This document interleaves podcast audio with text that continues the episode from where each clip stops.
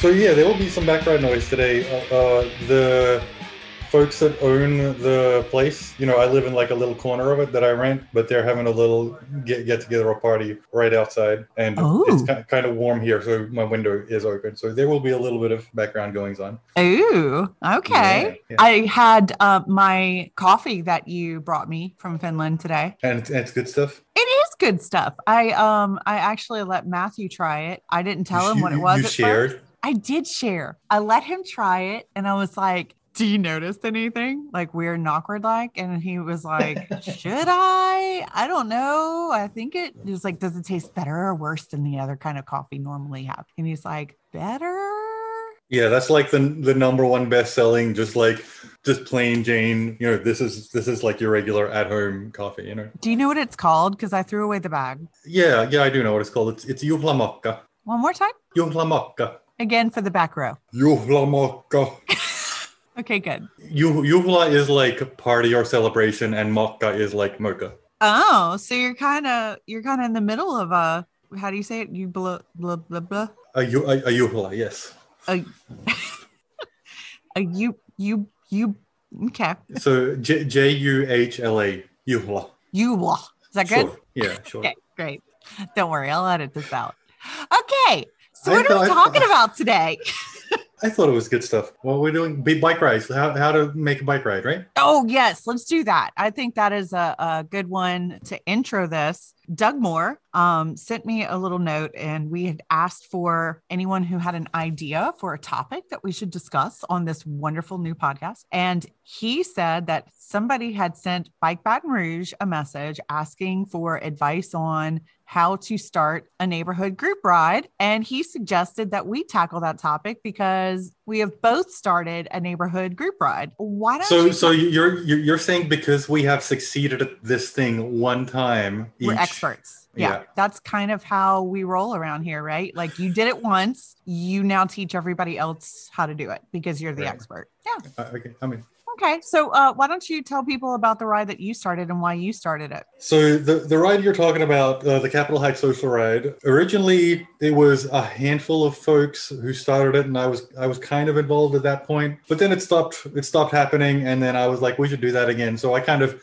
let's say I, I restarted it. The idea was that there's a bunch of people who live in or around the Capitol Heights area who are all our friends who like to ride bikes, like to have fun and you know have a good time with friends and maybe go drink a beer afterwards, you know, all, all these kind of things. And we were like, well, that sounds like a thing we should do regularly, perhaps once a week at seven ish o'clock on, on a Wednesday, you know? So that's what we did. And people keep showing up from then. That was like what, four or five years ago that you started that back up again? And Yeah, something like that.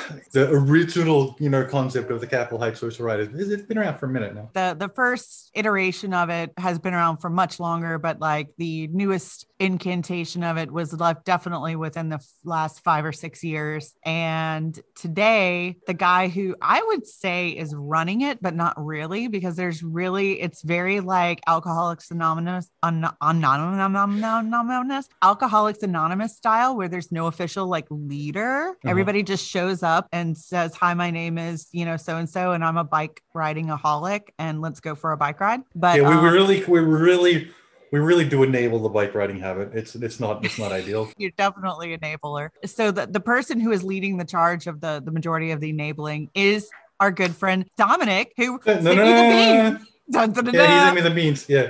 Yeah yeah. So if you haven't listened to the friendship and beans episode which was right before this one you should definitely go check that out. It's a, a funny little story about our, our friend dominic who um, like i said is is the de facto leader of the wednesday night ride now only because he shows up more often than not. And so my ride i did not want to be a leader. I like being in the back of the ride but yet somehow i took what you were doing and turned it into a weekly ride of my own. Basically, I moved two miles away from where the Wednesday night ride is being held. So in 2019, I said, Well, I want to do a bike ride, but I don't know about leading a bike ride every single week. That sounds like a lot of work.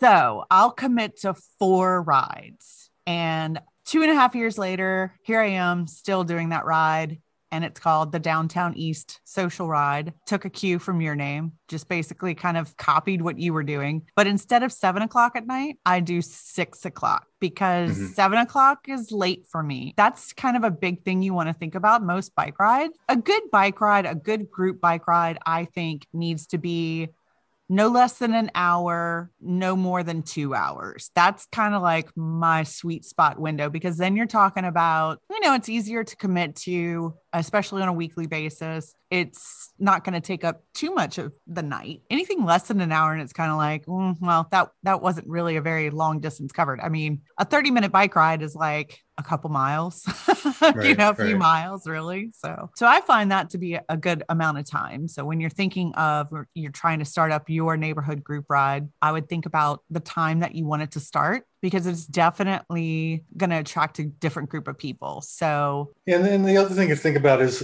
about about the you know the start and end times is like what else is happening in the city at the same time. So, for example, one of the other bike rides that I've done for many years is the Monday Metro Madness. I didn't start that one, but that that one starts at eight fifteen on a Monday, which is like you know that's kind of late, right? Why is it so late? And and the whole idea with that one is that 8.15 on a Monday, there's very little traffic. So on that ride, we get to ride a little bit on roads that you otherwise might might not. So you know, when do the people who you want to be there, like when when when are they available? And then what other stuff can you do? Are uh, the the restaurants still open that you might still might go to after, or you know, are people out of school or work or what have you? The where is a big question you have to answer also. And for me personally, I know there are some group rides out there that like to rotate their location and they like to have a different location every time they ride. That's not my jam. I'm not a fan of rotating locations. Both the Capitol Heights and the Downtown East ride have a fit fixed starting location. And I, again, I stole that idea from you. The reason why I like it is because I like the idea of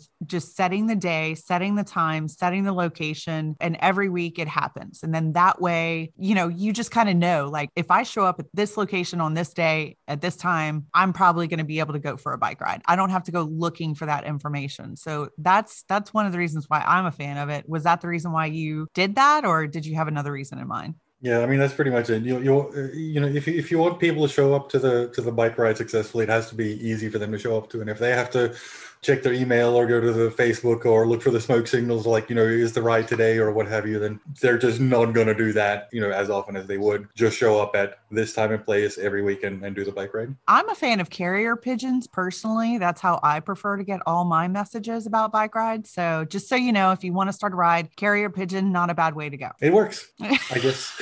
So my bike ride is a little different than yours in the fact that mine has a bit more of a theme than the the Wednesday night social ride. Mine didn't intend to have such a a boundary. It just kind of happened organically. So when I started my ride, the goal was, you know, I moved to this part of town that is kind of undergoing a little bit of an urban renewal, urban regeneration. There is not a lot of um, buildings left in the area, to be honest with you. But the ones that are left definitely have a little bit of historic significance. And it's been interesting researching the history and finding out what they were before, but they don't have any plaques on them because they're not like part of the National Historic Registry. But you can tell that they have some kind of significance.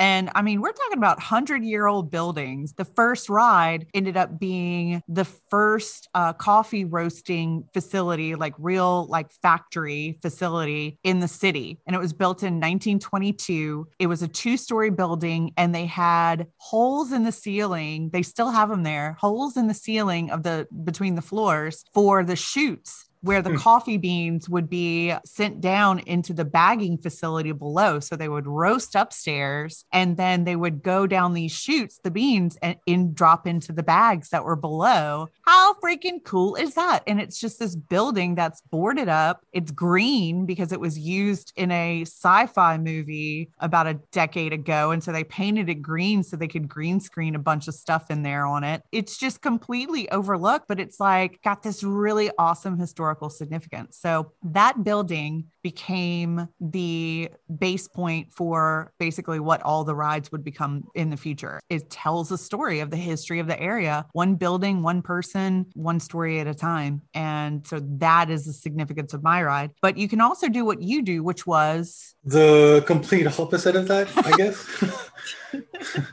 the Capitol Heights social ride is so. So, like I said, there's a, there's a place and a time that we meet, and that, that's always you know set. And aside from that, we we don't know anything about the ride pretty much until it starts. The people who show up, there's a unofficial poll conversation. You know, where do we want to go? Someone says, "Hey, I want to know how to like get from here to here," or someone says, "Hey, I'm starting to work at this new place. Let's go check this out," or someone says, "Hey." I just want to go to this bar. We just pick that that destination, that ride, kind of according to what the kind of what the group wants to do, and and, and then we go do it. It's like I said, it's, it's it's very very different than what the the downtown east social ride offers but it's the same thing as it was the previous week and always has been.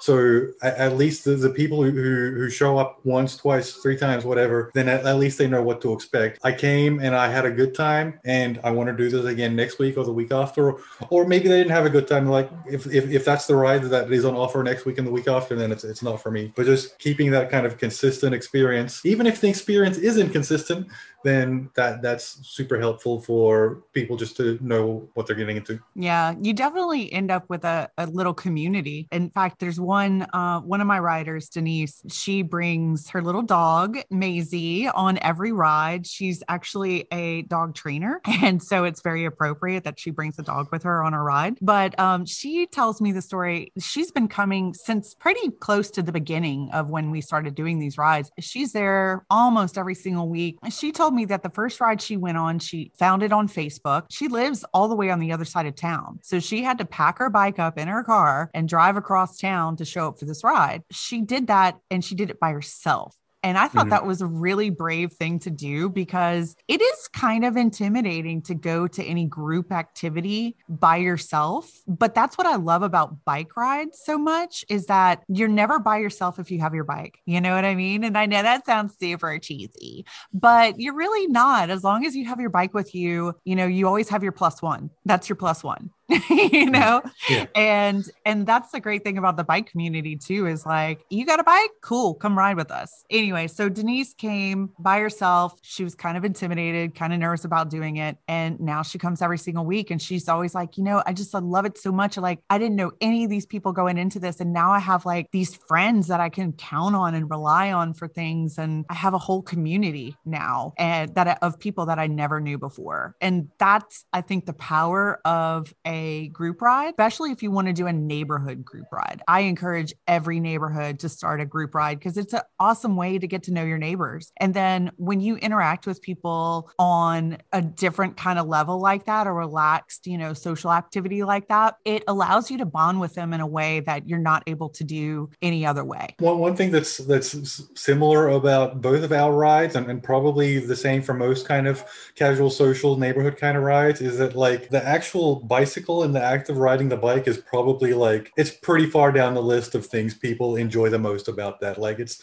it's almost like it's a social event and and hanging out with friends and going out to a restaurant and learning about history that happens to be on a bike rather than a bike ride with these other things attached to it. One of the things I wanted you to talk about because you're actually certified in this even though you tend to like to hurt me anyway is So so I, I, am I, I am certified in it, and and then because because I'm so skilled, quote unquote, in the certification, that just means when I hurt you, it's on purpose. Oh, good. Okay, yeah. like now I know. So since you are a certified safety instructor, I think it's important to tell people what safety tips they need to know if they do intend to have a group ride you know all of the the, the basic things um, that you normally do when, when riding a bike apply. But the, the the, the most important thing to take to, to take into consideration is now you're riding bikes with other people mm. in close proximity at some speed in traffic, possibly at times. When you're riding a bike just by yourself, or even just with like a, one, two, three people or something like that, then you know you, you're you're probably aware of you know wh- where everyone is and what they're doing and all that kind of stuff. But when there's 15, 20 people there, then there's just such a large mass of people around that you just can't human brain can't keep track of all of that kind of stuff. So you need to be super aware of what's going on, and to help other people around you be super aware of what's going on, then you you, you want to be communicating with other people, letting people know, hey, I'm stopping. You, you you know verbally with hand signals. Hey, we're about to make a right. Hey, hey, there's a car left. There's a pothole. You know whatever that kind of stuff is. It sounds possibly kind of scary and, and intimidating and all that kind of stuff. But once you've done it like that that one ride and you kind of see how it works, then you'll pick it up real quick and you'll you'll kind of get into that flow of like, oh, I know how this bike ride works. I, I, I know what I can expect people to do the larger your group gets, the the the bigger the chances are that you know something goes minorly or majorly wrong in that ride. Someone has a flat or some breaks or or what have you. You you don't have to provide a solution to those problems necessarily but but you know set the expectation about what you can do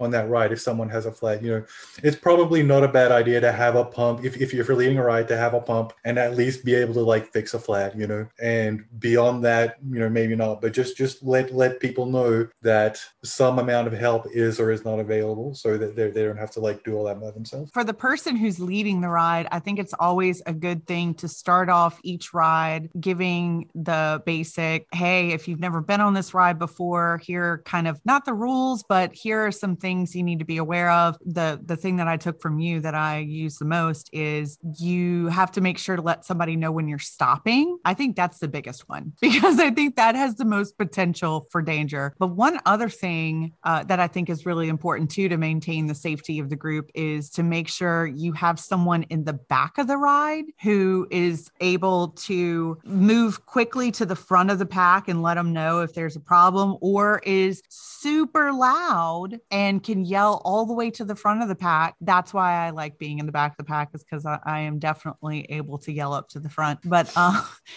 no problems. So, you know, having right. someone in the back that can help navigate some of the slower riders, because I think one thing that you're always going to have, no matter what size ride you have, is you're going to have the people that want to go a little bit faster and the people who want to go a little bit slower. So, having someone who can help make sure that that back of the pack either stays with the group or gets to where y'all are going safely I think is really, really important. Make that decision like, are we going to be a, a, single group the whole time or not? That, that can be particularly important if you are riding in or near traffic. You know, you don't want to have like a really long, stretched out groups or several groups and you know cars trying to get in and out and left and right and all that kind of stuff especially if you're doing doing doing something where traffic is going to be involved you you really probably want to stay as one group get through all the, the lights and signals and, and and whatnot together. And then if not if if if you are more of a neighborhood ride that that that it is okay that you can split up then make sure that groups a and b get to wherever they want to go.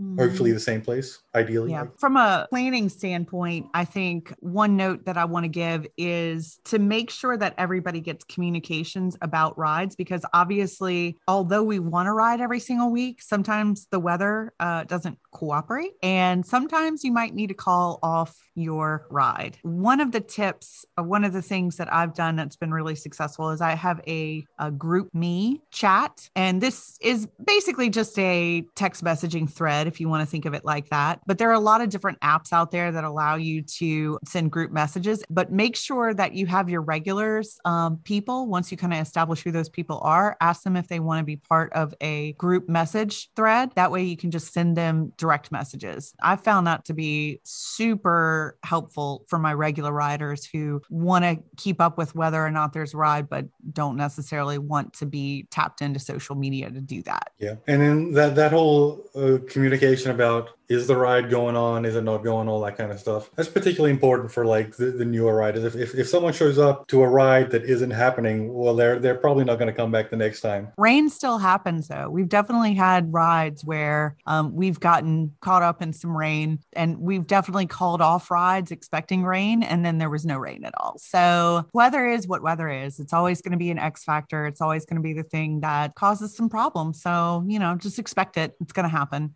and Yeah, ex- figure out a way to communicate. Yeah, expect that. And generally, you know, for you know, setting up a group ride and life in general, the, the quicker you accept that you won't be correct or make the right decision every single time, the, the better your, your you'll experience your your experience will be. Totally. To jump back to one of the things you said earlier about everyone knows like what type of ride, like set the expectation for the ride. Mm-hmm. And there was one ride that you did that you've led that was always, always, always popular every time you did it. Do you know what ride it is? Can you guess? No, It was the grocery store ride. th- that is a good ride, isn't it? I mean, yeah, that's a good ride. that ride was always so popular. Everyone and everyone was always like, "Oh wow, I never knew I could, you know, get to this store or that store or whatever," and just never even thought about going to the grocery store on a bike before mm-hmm. until you did that ride. The, the the grocery store ride is great because you know going to the grocery store is easy. Everyone should be able to do it on a bike if they live close enough, all that kind of stuff. But but here's here's the key to the grocery store ride. When you've ridden your bike, uh, whatever that distance is in 90 degree heat to the grocery store, then you can, you can have two ice creams. You've earned it. I think right? that's a, a great, great reminder for folks. Those type of things like the grocery store ride, or um, you've also done a lot of like, did you know you could actually ride your bike down this road ride? and I've learned a lot of secret pathways because of you. One of those being at least two of those being on that grocery store ride actually. And uh, so if you were to do a neighborhood ride that's a good good thing to think of is what are some of the places that you can show how to get to safely on a bike and show them the ways that they can get there? Because um, there are definitely a lot more spaces and a lot of ways to get from one neighborhood to the next safely without having to get on those main artery roadways that scare the living crap out of most of us Once, once you're part of a ride where there is, you know, whatever number of people there, you'll meet those people who, hey, I, you you live in my neighborhood, you live just a block away. Did you know that, you know, when I ride to this ride, I take this street and that is that street. It's safer, it's quicker, or what have you. So you'll just make connections with all those people who will just like accidentally, completely, without trying to like broaden your like bicycling world. whether you want them to or not. Yes.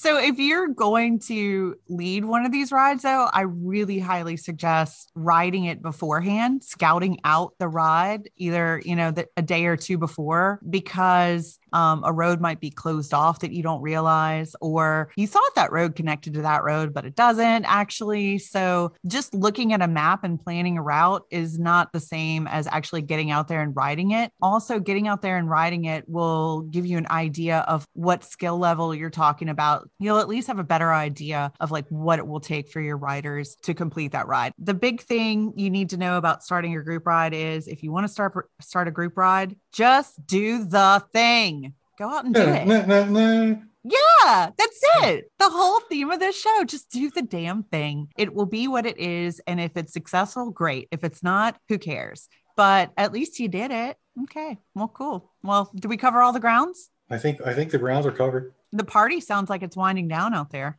I might need to go give him a beer or something like that. Might need to go stir things up. I know you're a real rebel rouser. Something. Rebel like rouser? No, a, a rebel rouser. Oh. You, you're ra- you're rousing the rebels.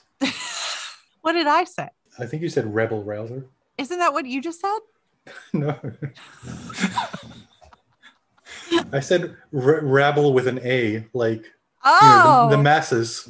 oh, yeah. Those are two different things. It sounded the same to me, I know it did. Know but so did. does murky and murky. So, you know, say it. I will not.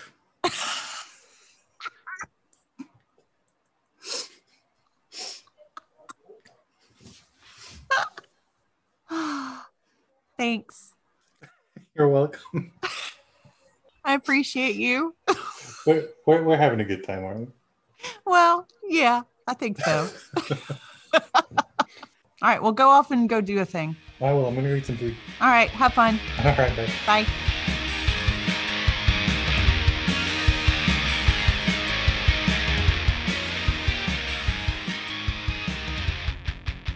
I'll, I'll be part of your media empire. Okay. You're not getting paid though. I'm getting paid in experience. I'll send you some beans. Oh yes. Sweet.